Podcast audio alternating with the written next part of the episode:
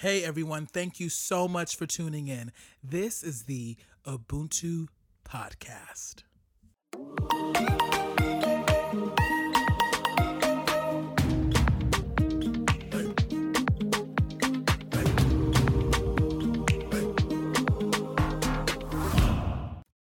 Hey fam, what's up? This is your boy, David Curtis. Who else we got on the line? Someone say hi. What's up? How's it going? Nati Bulcho in the building. What's up, guys? Henock Gilma here. Once again, happy to, to be on. What's up, y'all? Henock and Nati two thirds. I'm the final third, three thirds, a whole of the Ubuntu podcast. For those who are listening for the first time, happy whatever day you're listening to this because we just hope you're listening on whatever day you're most comfortable. This is David. Our mission here is to create a radically thoughtful space for the African diaspora to come together to deeply explore how we can create, sustain, and achieve genuine solidarity and community across the world. And that is just a really fancy, beautiful way to saying we care about Black people everywhere and we want black people to care about black people everywhere. And so our job is to help unify that experience for black people wherever you are in the wherever corner of the earth right? And so deep into season two i would say we're almost near the halfway mark. So i'm impressed you know that we even managed to do this in the year called 2020 that we've made it we have a great episode for you all today it's the end of the year and so we're gonna sit up and we're gonna share each of us i know you all have been hearing from a lot of guests this season, but it's just us today. You know, you got the the, the original back back talking, eloquating, however y'all want to say. Is that a word? it is now. y'all know I'm famous. Anybody who knows me knows I'm famous for making up words. And I used to insert them into collegiate discussions, and professors with whole PhDs would be nodding, like, uh huh, uh huh. Uh-huh. It's about the confidence. It's about the confidence.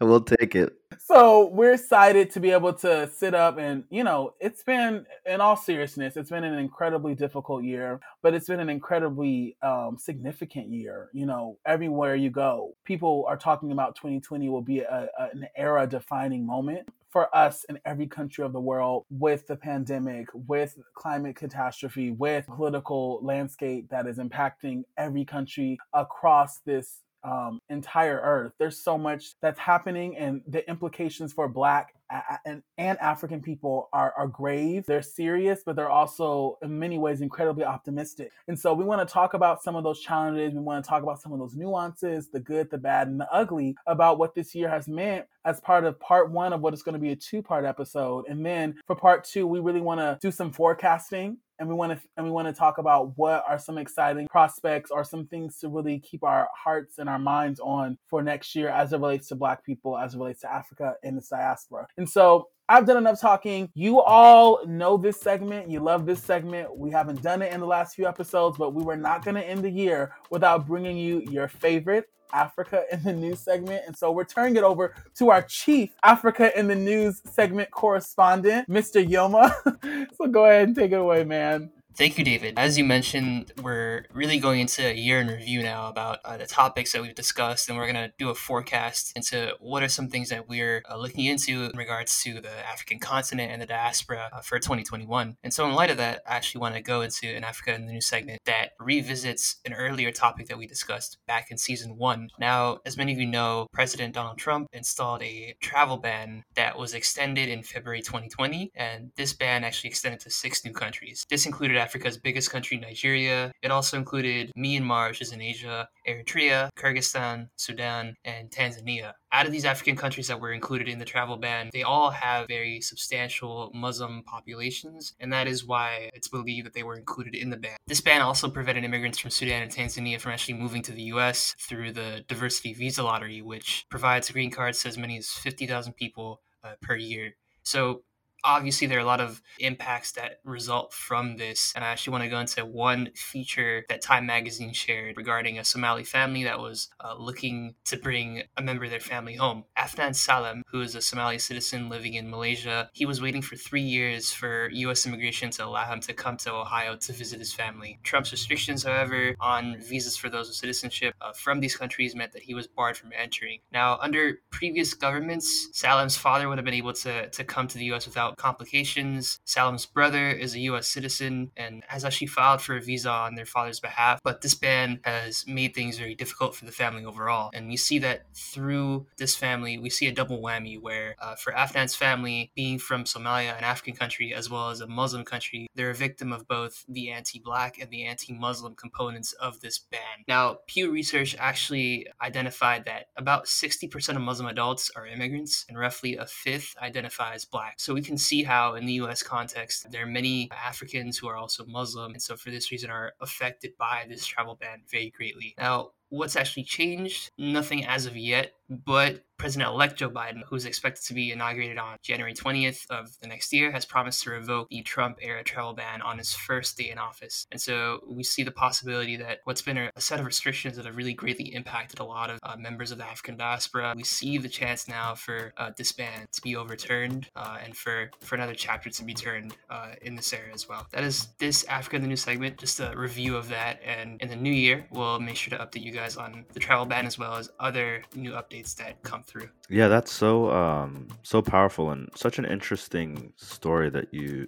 that you shared, Henock, just on the human impact, right? That that some of these policies end up having. You know, we can get caught up in the politics and, and the policy, um, which are important, but at the end of the day, they're only important because of the the real life human impact that they have. So definitely a topic that we will continue to to revisit moving forward. But in speaking about revisiting, you know, today we're actually gonna take a look back and revisit. It sounds weird to say revisit because we're still in the year, but the year is kind of winding down. We're in December as we record this. Listen, if Spotify can give you your wrapped playlist at the beginning of December, we can certainly give you a year in review.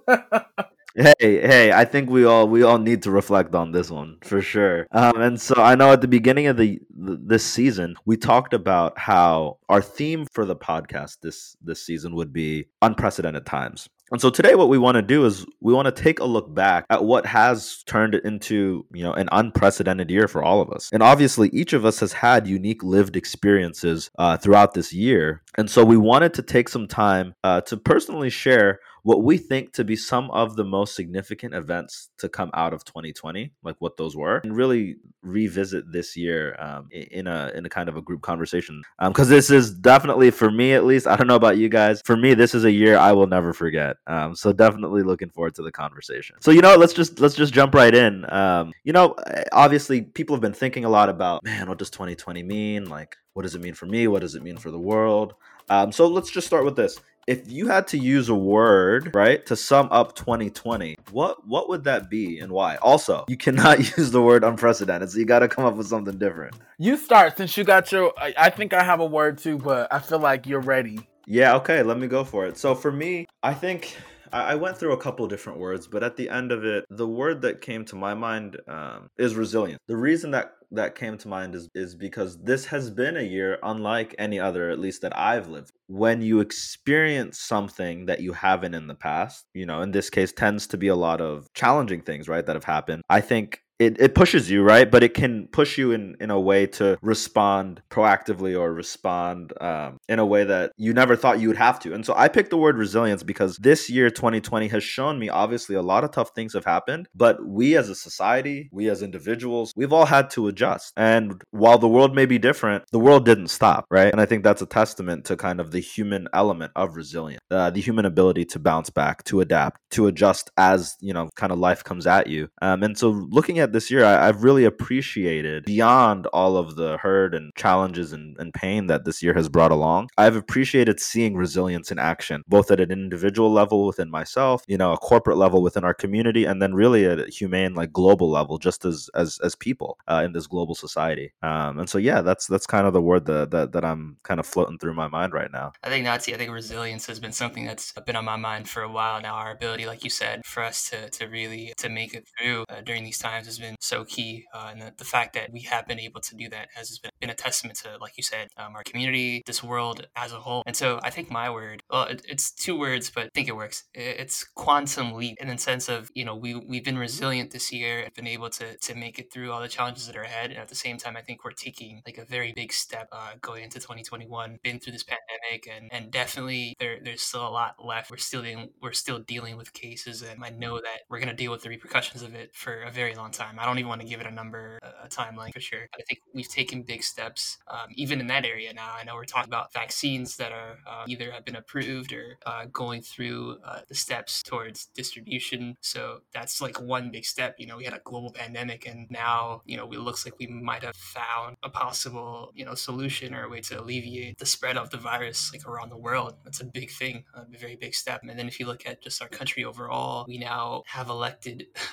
uh, I guess we'll see how things turn out, but we have a new a new president. Very big step, and that happened because of all the work of you know the organizers that have been on this podcast and just America as a whole. Everyone that contributed to really creating real change. So it's another big step as well. From a personal level, I know we're all going through different changes. We're all going through different transitions in our lives, and I think all of those just resemble like the quantum leap that we're stepping into uh, for the new year. So hand it over to you, David. Wow, y'all are y'all are sharing all these prolific stuff.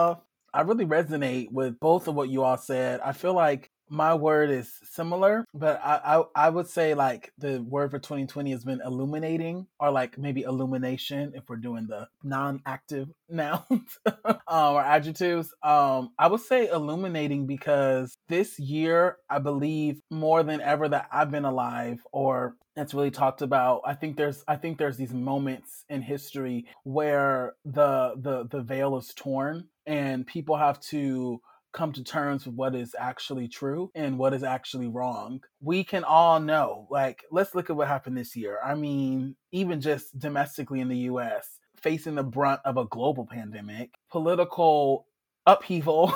social unrest, you know, economic downfalls, the the um the movement of millions into poverty and unemployment and, and food insecurity and, and like eh, disinformation. There's all these things that have happened this year, but this is not a phenomenon that began in 2020 or even 2019. Like every year, every injustice, every non-disrupted system of of oppression and inequity. All of these things that we have legalized and failed to legalize and the way we marginalize and the way we push people into different places and we and and, and, and we create systems that are guarded by greed guarded by um, inequality. We have been paving the road for this kind of meltdown for years, and it's been dis- disregarded, it's been ignored, it's only been partially managed, but no one's ever really pulled the covers and said, Look at this mess that we've created, and now we have to acknowledge. And so I feel like everyone this year, no matter what sector you're in, no matter where you fall on a political spectrum,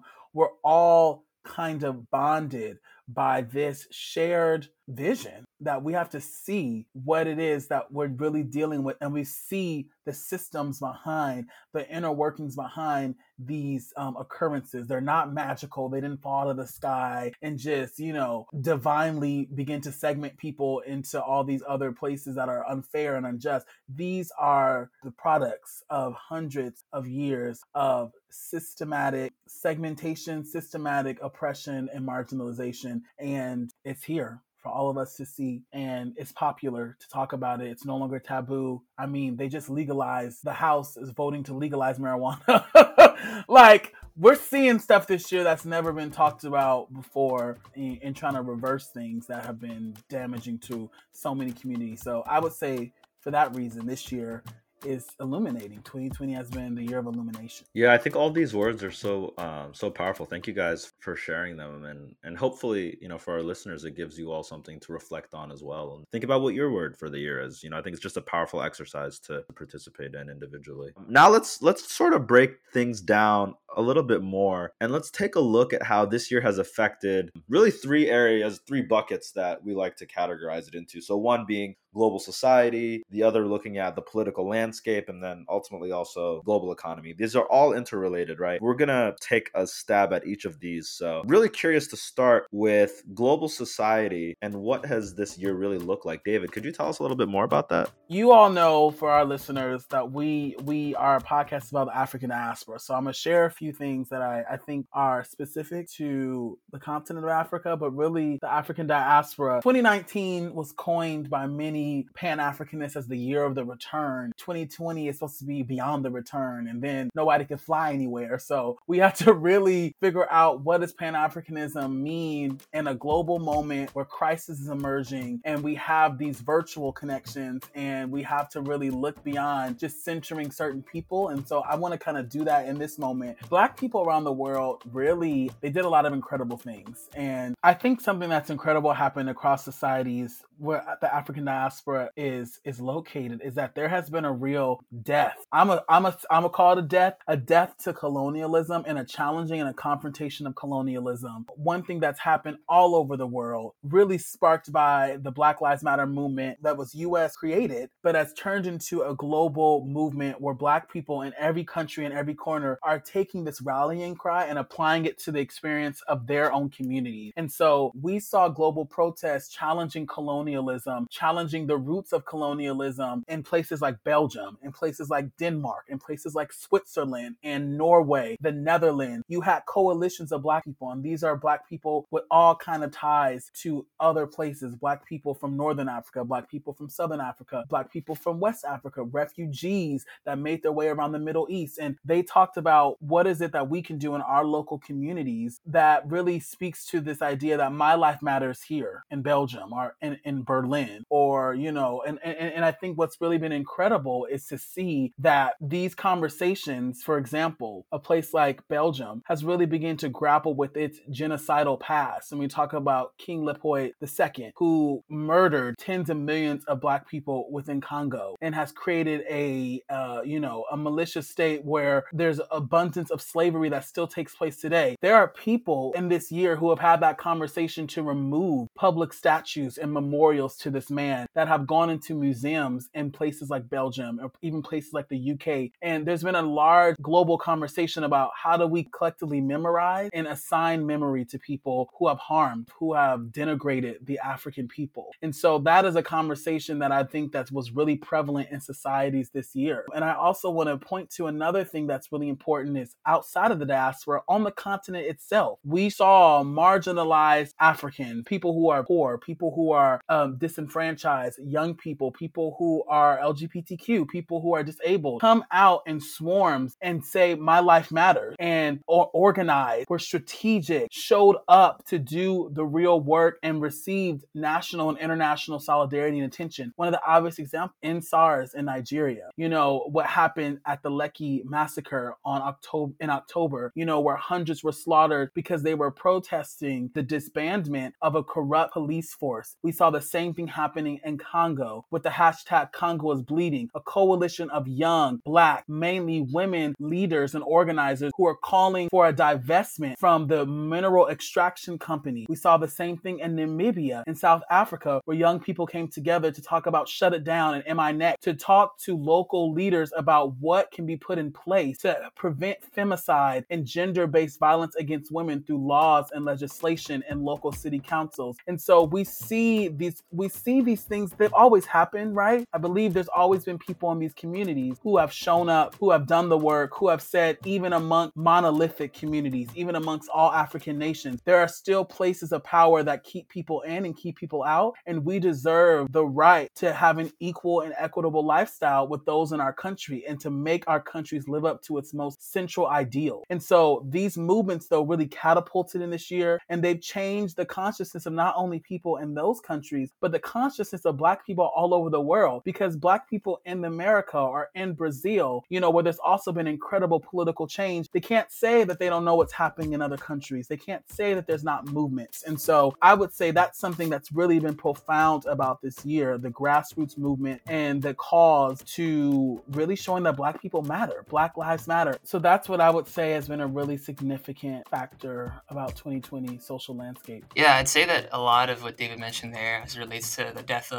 colonialism and the, the building and the social movements that are taking place across the continent, you can see the direct links between political institutions right now in Africa and the challenges in a way that we're seeing when it comes to, to governance and what is the correct way to govern an African country. What is the what way corresponds with the needs and, and the grievances of people in in these societies. So from a from a governance and election standpoint, we've seen that COVID nineteen has also challenged the ability for governments to actually hold elections. So, just to name a few, countries such as Guinea, Cameroon, Mali, and Benin have had elections. And then countries that have suspended elections that are now undergoing campaigns or in the process of preparing are Gambia, Kenya, Nigeria, Tunisia, Zambia, Zimbabwe, and Ethiopia. And we've seen in these countries that institutions that are either being built or in the process of being reformed are, are really very much under threat. If you look at Mali, for instance, in August, there was a military coup which overthrew the then president Ibrahim Boubacar Keita. But actually, as of December 5th, Mali's interim legislator had elected Colonel Malik Diaw, who was a member of the military government that actually toppled that president. The coup has been said to have been caused by multiple factors anti government protests that were directly protesting corruption, mismanagement, the economic downturn in the country. But then you also have uh, security concerns that took place in the country. The conflict in Libya actually extended into Mali. We saw that weapons from Libya actually went into the Sahara Desert uh, and actually fueled what was a separatist conflict in the northern part of Mali, uh, which then turned into larger support for many Islamist militant groups that were in the country, which is also believed to have led to the military coup that took place in Mali. Uh, and so we're seeing uh, the military presence in the country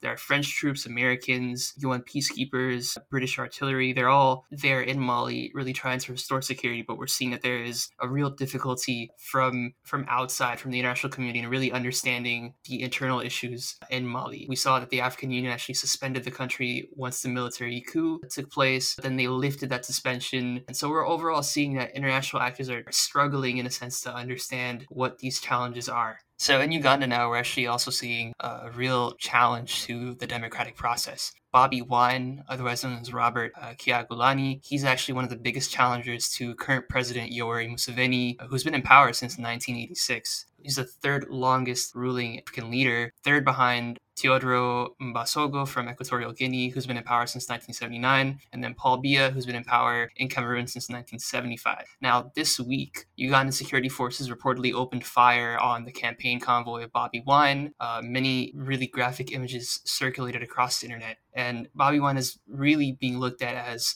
one of the biggest challengers to President Museveni's tenure in office. He entered politics in 2017. He actually was a popular um, Afrobeat star, and a lot of his music during then focused on social issues in the country. Uh, he's also called the ghetto president as a reference to his very humble upbringing. And he actually ended up becoming a member of parliament uh, in central Uganda back in 2017. So we're seeing Uganda uh, a real challenge um, when it comes to the upcoming elections that are going to take place in January of 2021. Bobby Wine uh, and President uh, Yoweri Museveni are really uh, engaging in a back and forth. And we're seeing through security forces and other Ugandan political institutions the use of, of violence uh, to really intimidate uh, opposition leaders like Bobby Wine. Yeah, I think that's that's so interesting what you're sharing, Henock, around the the idea of upholding these these um, you know institutions of, of government and what that'll look like, especially for such long-standing leaders, you know, in countries like Uganda. Do you think that you know, for a country like a Uganda, what what what to you is a catalyst for something to change that hasn't changed in the last 30 plus years Henock, I appreciated what you shared about Uganda. And I think to answer your question, Nati, I find it really interesting that a lot of the people I know in Uganda who are very uh, skeptical or concerned to really talk about politics and what I would um, describe as um, emancipatory politics, liberation politics, revolutionary politics, often in other conversations outside of this year, didn't want to bring up Bobby Wine and what has been this ascension, as Henock mentioned, to this him now running for president. He's been in official politics for years. And so I remember having conversations with people and, you know, I'd bring him up because I'm in the US and I don't have the same day-to-day experience. And so we were like, oh, we're, you know, we don't want to talk about him. You know, like we don't want to have any of that kind of negative attention um, because there is a culture of um, censorship and suppression. And so I didn't even realize that I was possibly ignorantly putting people in harm's way if I was hosting conversations in public spaces, like at schools, about this person who I thought was a politician. But I've seen this year, like the way that these same people have taken to social media and are incorporating conversations about him and what he stands for in terms of, of democracy and um, education and in conversations at church and religion. So I think it's been a transformative year that has awoken the consciousness of people intergenerationally. These are young people, these are young adults, these are um, seniors and elders. They're all talking about this man and talking about what he stands for, and many are beginning to support him um, in ways that I haven't seen previously. So I think that's just so great to um to witness and i'm just really my fingers are crossed for the region. Yeah, uh, just quickly want to add. I mean, if you look at Uganda's youth population, I think they have one of the highest youth populations in the world. I think it's the second highest at this point. Yeah. Yeah. So, so if you look at that and you look at Bobby Wine and where he comes from, uh, this you know sort of humble background, and the fact that he's also a young person, he can very much relate to uh, the needs of the Ugandan people. You look at President Museveni, who who's been in power for a very long time, a bit older, and you can see the contrast there. And there's a new generation who are seeking change in a way. Yeah, absolutely. Thank you guys for sharing those those thoughts there. I think that um, you know both at a global society level and then with that politically, um, been a lot to reflect on this year. And something I've been thinking about, just kind of coming from a business background, has been what have the effects of all of that, right, including then also the health effects of of COVID, right, been on on the economy within Africa. Um, and there have been really a lot of a lot of uh, different things that have been happening. So obviously, we know that COVID has caused a huge shock to the global economy, um, and Africa is no different. You know, the continent the continent's economy uh, is projected to contract by 1.6 percent this year, which sounds like a you know kind of a small number, but it would mark the worst year since 1970 uh, on the continent, especially because the continent has been growing. Uh, and not surprisingly, uh, and unfortunately, poverty is also expected to increase within the continent, with regional poverty projected to go up by 2%, which is going to, you know, effectively erase over five years of progress in poverty reduction. And that puts millions of people into poverty. I think you hear the numbers and people don't realize that that's millions of, like, uh, like tens of millions of people. Yeah, it's huge. This year has and and COVID has impacted different sectors, right? But you know, from from a financial kind of economic perspective, COVID has now really threatened the stability of the banking sector. Now there's a likelihood that there will be an increase of non-performing loans. And what that really means is basically a loan which the borrower the borrower can no longer pay because they don't have the funds. And I think because of, you know, the declines in income uh, and revenue, it'll be more challenging for borrowers to fulfill those obligations. And so we've got kind of another double whammy. Henock talked about one earlier, uh, but we've got another one here where borrowers can't fulfill their obligations. And now that makes life increasingly more difficult for microfinance institutions because when their borrowers are facing instabilities, it means that they themselves have a tough time be, uh, remaining solvent, right? Staying afloat financially because they're not they're not receiving the payments that they've loaned out, uh, which then makes it hard for them to turn around and provide loans to you know additional people that are in need. And so, unfortunately, this could turn into a sad and and, and difficult cycle where people who have lost income due to COVID are not able to access the loans that they need to survive, and then the institutions that were providing them those loans are becoming increasingly more insolvent, so they can't provide loans to other people who have additionally become challenged due to COVID. And specifically, you know, based on some of the research that the Brookings Institution has done, uh, COVID has had a huge impact on food prices on the continent. You know, obviously, when the initial panic of or the worry of of COVID, you know, really spread in March, April, um, that led to a lot of panic buying. It led to you know some pretty rash and instant decisions on transport restrictions, and also led to increasingly expensive food imports. And then on the demand side as well, demand for African agriculture from you know their main customers in Asia Europe and, and the US also has declined, which has unfortunately negatively uh, affected, you know, the economy overall and and so we see you know we've seen some of these elements right at a con- continental level um, but then you know similar to some of the examples that that david and henock were providing there have also been effects right uh, at a regional and an individual country level and, and ultimately right covid has had a negative effect on the debt to GDP ratio of several countries. Uh, and an, an, African Union study on the economic impact of COVID 19 that came out you know, back in April showed that the continent could lose up to 500 $100 billion, which would require several countries to heavily borrow in order to survive. Uh, and according to the UN, COVID has really caused four key challenges this year that the continent, but then also individual countries need to keep a close eye on um, moving forward. The first is that, uh, like we mentioned, individual countries have had increasingly high debt to GDP levels, um, which makes it which makes it really unsustainable to maintain a healthy economy. Right? If your debt is higher than the gross domestic product that you're you know bringing into the country, it's very hard to to maintain a healthy economy if you're you know you're you're you're stuck in debt. Uh, and secondly to go into that a little bit more individual countries are facing high fiscal deficits um, and what that is um, are really gaps between um, spending and revenues. And so because countries are not bringing in as much money right from the revenue side they need additional funds from the spending side to support citizens that are losing jobs and are facing increasingly difficult times. Governments are forced then to lend from external sources, right? And so now they have to keep going back and getting these external loans, which they don't want um, a lot of times because um, the terms for those are increasingly difficult for them to deal with, especially with the interest rate, and that only further increases their their debt burden. You know, beyond that, also we see that countries are forced um, then to take on these additional loans and like I mentioned, the terms for those are, are, are, pretty challenging. And specifically, the rates can go from between 5 to 16% on simple standard government bonds, which in the US is like no, like it's just like zero. Um, in terms of the interest rate here, it's 5 to 16%, which is insane. And unfortunately, the interest rates in sub-Saharan Africa or countries in sub-Saharan Africa um, have become the fastest growing expenditure of African budgets. Um, so that's really also been a big challenge. And then and then lastly, kind of that fourth area that has been affecting countries in Africa has been the depreciation of many African currencies against major international currencies like the dollar or the pound. Um, that's really led to inflation in countries like Botswana and South Africa. And this is dangerous because currency valuation not only makes it harder to purchase import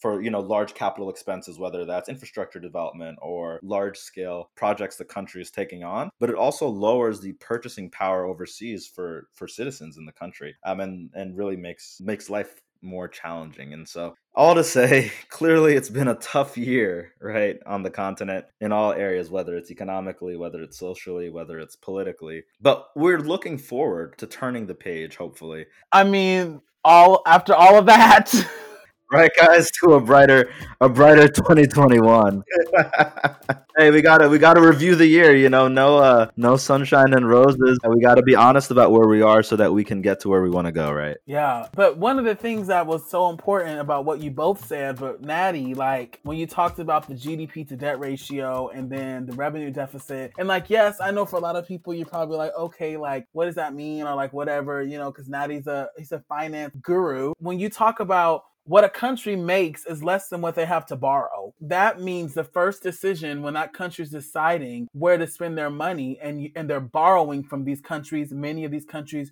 who they were former colonies over, who have, you know, extracted from them for centuries and they don't have the accumulated wealth that these other countries now have and are lending to them at unfair practices. They have to decide we can't default on our loans because then 50 years from now we're going to be paying 3 times as much as what we're paying now. So all of these programs like you're talking about Nati, the schools, the infrastructure, those kind of things. We can't fund that ourselves. We have to go out and get it funded again by the same sources that we're trying to not, you know, trying to escape funding from. So it's that horrible economic cycle that doesn't pack the that doesn't pack the political landscape because you know what I mean like in terms of of a country who has financial control over another country and they say we want these kind of people in office, we want these kind of people in your legislative council because they'll help advance and promote our interests. These people are often in opposition to the will of the people. And so the people have to create their own consciousness to disrupt political systems that are often endorsed by economic gain for some but really extraction for most so i want people to see like these are all interconnected the policy the society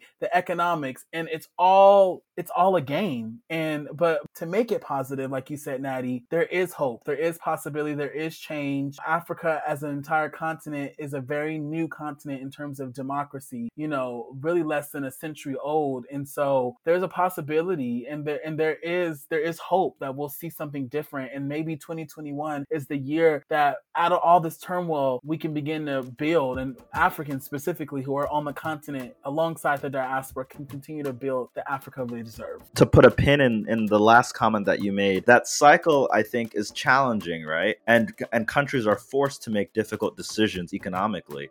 Um, and just to give a quick little preview, um, I think while while this year has been one that's been challenging, it has also provided a blank canvas for African countries to reimagine what the future could look like. And and that includes areas like where do we get our financing from? Where do we where do we purchase some of these things from? And you know, we'll talk about this more in the next episode, but hey, what what things can we actually produce ourselves? Right? How can we be more self-reliant? And we'll so we'll talk about a lot more of these things in in episode or part two, I guess you can call it. Um, but I just want to put a pin in it right right here. And so this has been a great, great conversation, guys. Thank you so much for sharing your thoughts on what has been ultimately a challenging year for all of us, um, but clearly a year of reflection and, and hopefully if we we reflect well uh, a year that we can build from. Thanks so much, guys. Thanks so much to our listeners for, for tuning in. We really want this to be a continued active dialogue. This is only part one of our yearly review. So please reach out to us on Facebook, Instagram, and Twitter to let us know your thoughts. How has this year affected you personally? Do you have any amazing stories to share that exemplify the spirit of Ubuntu? Please do let us know. Until next time, take care.